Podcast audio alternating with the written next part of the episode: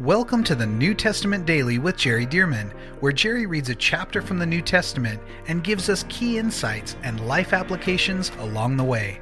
For more information about the Solid Life Journal and reading plans, visit solidlives.com. And now, let's get into today's reading.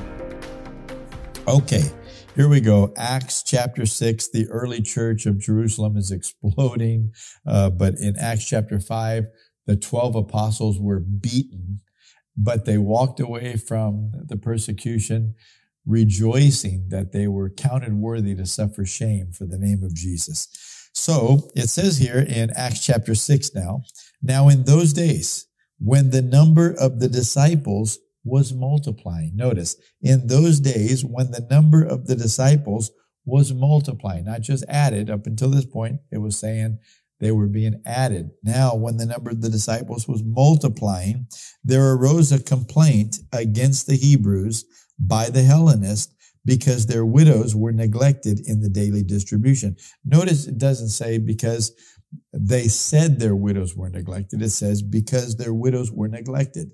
So, in other words, there was some distribution that was going on, likely from the church, from the body of Christ, the, the believing Jews uh, under the apostles because it's been telling us that people in the early church were selling the extra homes and lands that they had and bringing the proceeds to the apostles' feet. And the apostles were distributing to the people as they had needs. See? Well, notice here that widows were receiving some allotment in uh, what it says here is the daily distribution. Daily, verse 1 says at the end. Well, the Hellenists were complaining against the Hebrews. Now, what does that mean? Well, we, they're all Jewish people at this point, by and large, from what we can tell. They're all Jewish people because the Gentiles aren't opened up to really until we get to the 10th chapter of Acts. So, uh, the Hellenists. Now, what are Hellenists and what are Hebrews? The Hebrews are the Jewish people that speak Hebrew, and uh, likely many of them spoke Aramaic as well but they were the Hebrews, but the Hellenists were the Greek speaking Jews. So they're Jews, but they're Greek speaking. So this is really a cultural battle, what we would call today racism in a general way. But this is, this is these two groups of people. They're all Jews, but they're different culture. They're, they, they have a different, uh, different set of people, different language that divides them. Just like we here in this country, we have many Americans in America, but whose first language is Spanish. And we would see them maybe as a different culture, but we're, we're all Americans, see? And so in the same way, they're all Jewish people, but, but for whatever reason, these Hellenists, these Greek speaking Jewish widows were being neglected. Why?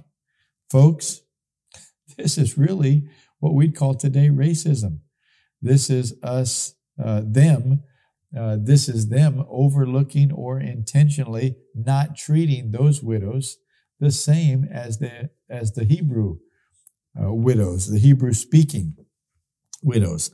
So they were being neglected in the daily distribution, and the Hellenists began to flag this and to say this is not right. There began to be something of a protest.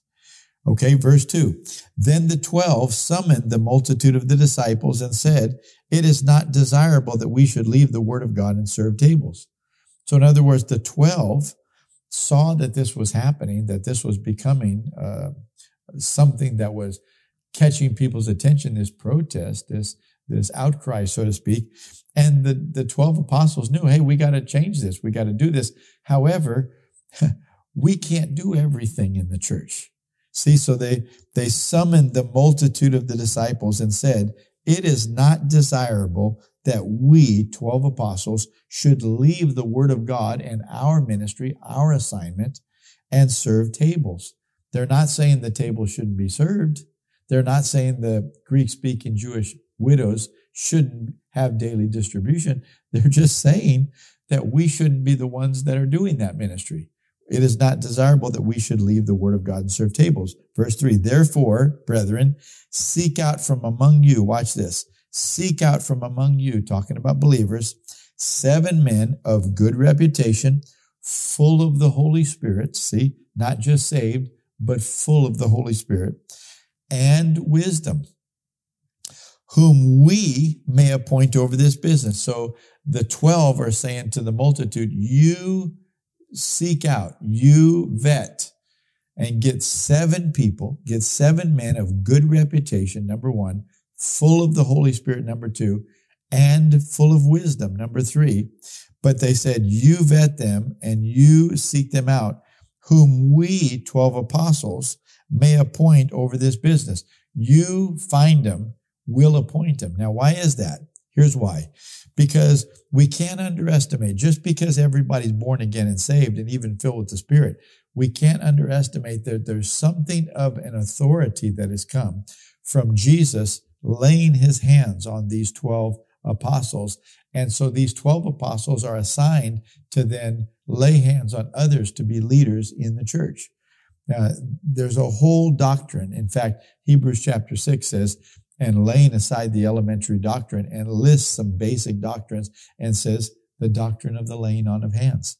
Paul said to Timothy, stir up the gift of God that is in you that was given to you by prophecy with the laying on of the hands of the elders. And he also said uh, in the other letter to Timothy, he said, Do not neglect the gift which was given you, that was given to you by prophecy, and the laying on of my hands. So in one, he said, The elders laid hands on you. In the other, Paul said, I laid hands on you, and there's a gift that was imparted when I laid hands on you. There's something about the laying on of hands there's something about the transfer of authority. And so the apostle said here, listen, you guys, you disciples, you believers here, you church, seek out the right seven people and we will lay hands on them and, and appoint them to this ministry. Now watch this.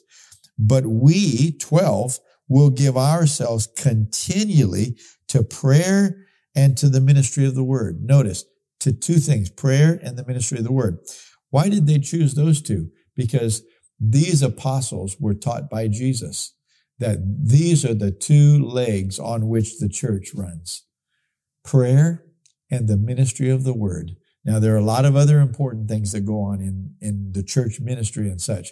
But these 12 said, but we have to stay on our assignment of prayer and the ministry of the word. And verse 5 and the saying pleased the whole multitude, and they chose Stephen, a man full of faith. These are the seven. And and of the Holy Spirit. They chose Stephen, a man full of faith in the Holy Spirit, and Philip, and Prochorus, Nicanor, uh, Timon, or Timon, Parmenas, and Nicholas, a proselyte from Antioch, whom they set before the apostles. Watch this whom they set before the apostles. And when they, the apostles, prayed, they laid hands on them. Then the word of God spread and the number of the disciples multiplied greatly in Jerusalem. So it starts off the chapter saying when the number of the disciples were multiplying, but once these apostles laid hands on these seven, and anointed them and appointed them for this ministry. Then the word of God spread and the number of the disciples multiplied greatly in Jerusalem and a great many of the priests were obedient to the faith. So the priests who were really holdouts, right, among all those Jewish people who were not admitting that Jesus was the Messiah and the Savior that they were waiting for. Oh, now a, a, great many of the Jewish priests were obedient to the faith and became saved, or what we would call today messianic believers, messianic Jews. Verse 8, and Stephen, oh, this was the number one mentioned of the seven. And Stephen, full of faith and power, did great wonders and signs among the people. Wait a minute, he's being appointed to serve tables. Doesn't make any difference. He's full of the Holy Spirit. So he's doing signs among the people. Then there arose some from which is called the synagogue of the freedmen, Cyrenians, Alexandrians, and those from Cilicia and Asia, disputing with Stephen, and they were not able to resist the wisdom and the spirit by which he spoke. this table server was full of the Holy Spirit, and these that were from the synagogue of the freedmen, these are supposed to be uh, leaders. These are supposed to be people that are eloquent and knowledgeable, but they could not resist the wisdom and the spirit by which Stephen spoke. Verse 11, then they secretly induced men to say, we have heard him speak blasphemous. things. You know what this is? Fake news. This is exactly what this is. This is fake news that was happening back in this day. They were getting people to fabricate stories about Stephen. That's how, that's how they couldn't deal with him. So you make up stuff, right? And so then they secretly induced men to say, We have heard him speak blasphemous words against Moses and God. And they stirred up the people, the elders and the scribes, and they came upon him, seized him, and brought him to the council. They also set up false witnesses. Here's more fake news.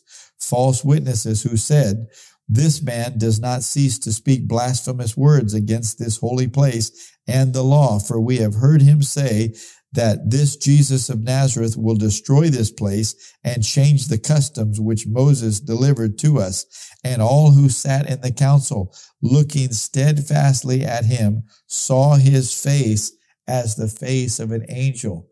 The glory of God was so much on Stephen because he was full of the Holy Spirit. As they were looking on him, they were seeing there's something about this guy.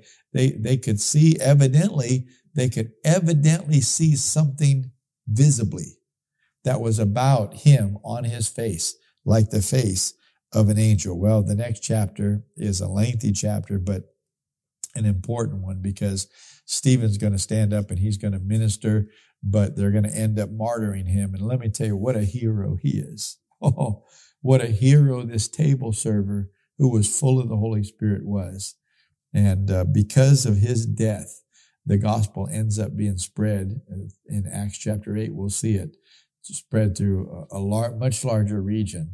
And eventually the Gentiles received it as well. So it's a short little chapter, Acts chapter 6, but let me tell you an important one. And all of us who are called to ministry in terms of, you know, fivefold ministry, we have to acknowledge what the apostle said. We must give ourselves continually to prayer and to the ministry of the word. Part of the reason why I'm doing what I'm doing with these daily readings and talking through this, the ministry of the word of God. This is part of this. But also, let's not forget prayer. Well, praise God. I've enjoyed this today, and I look forward to tomorrow, another important chapter, Acts chapter 7.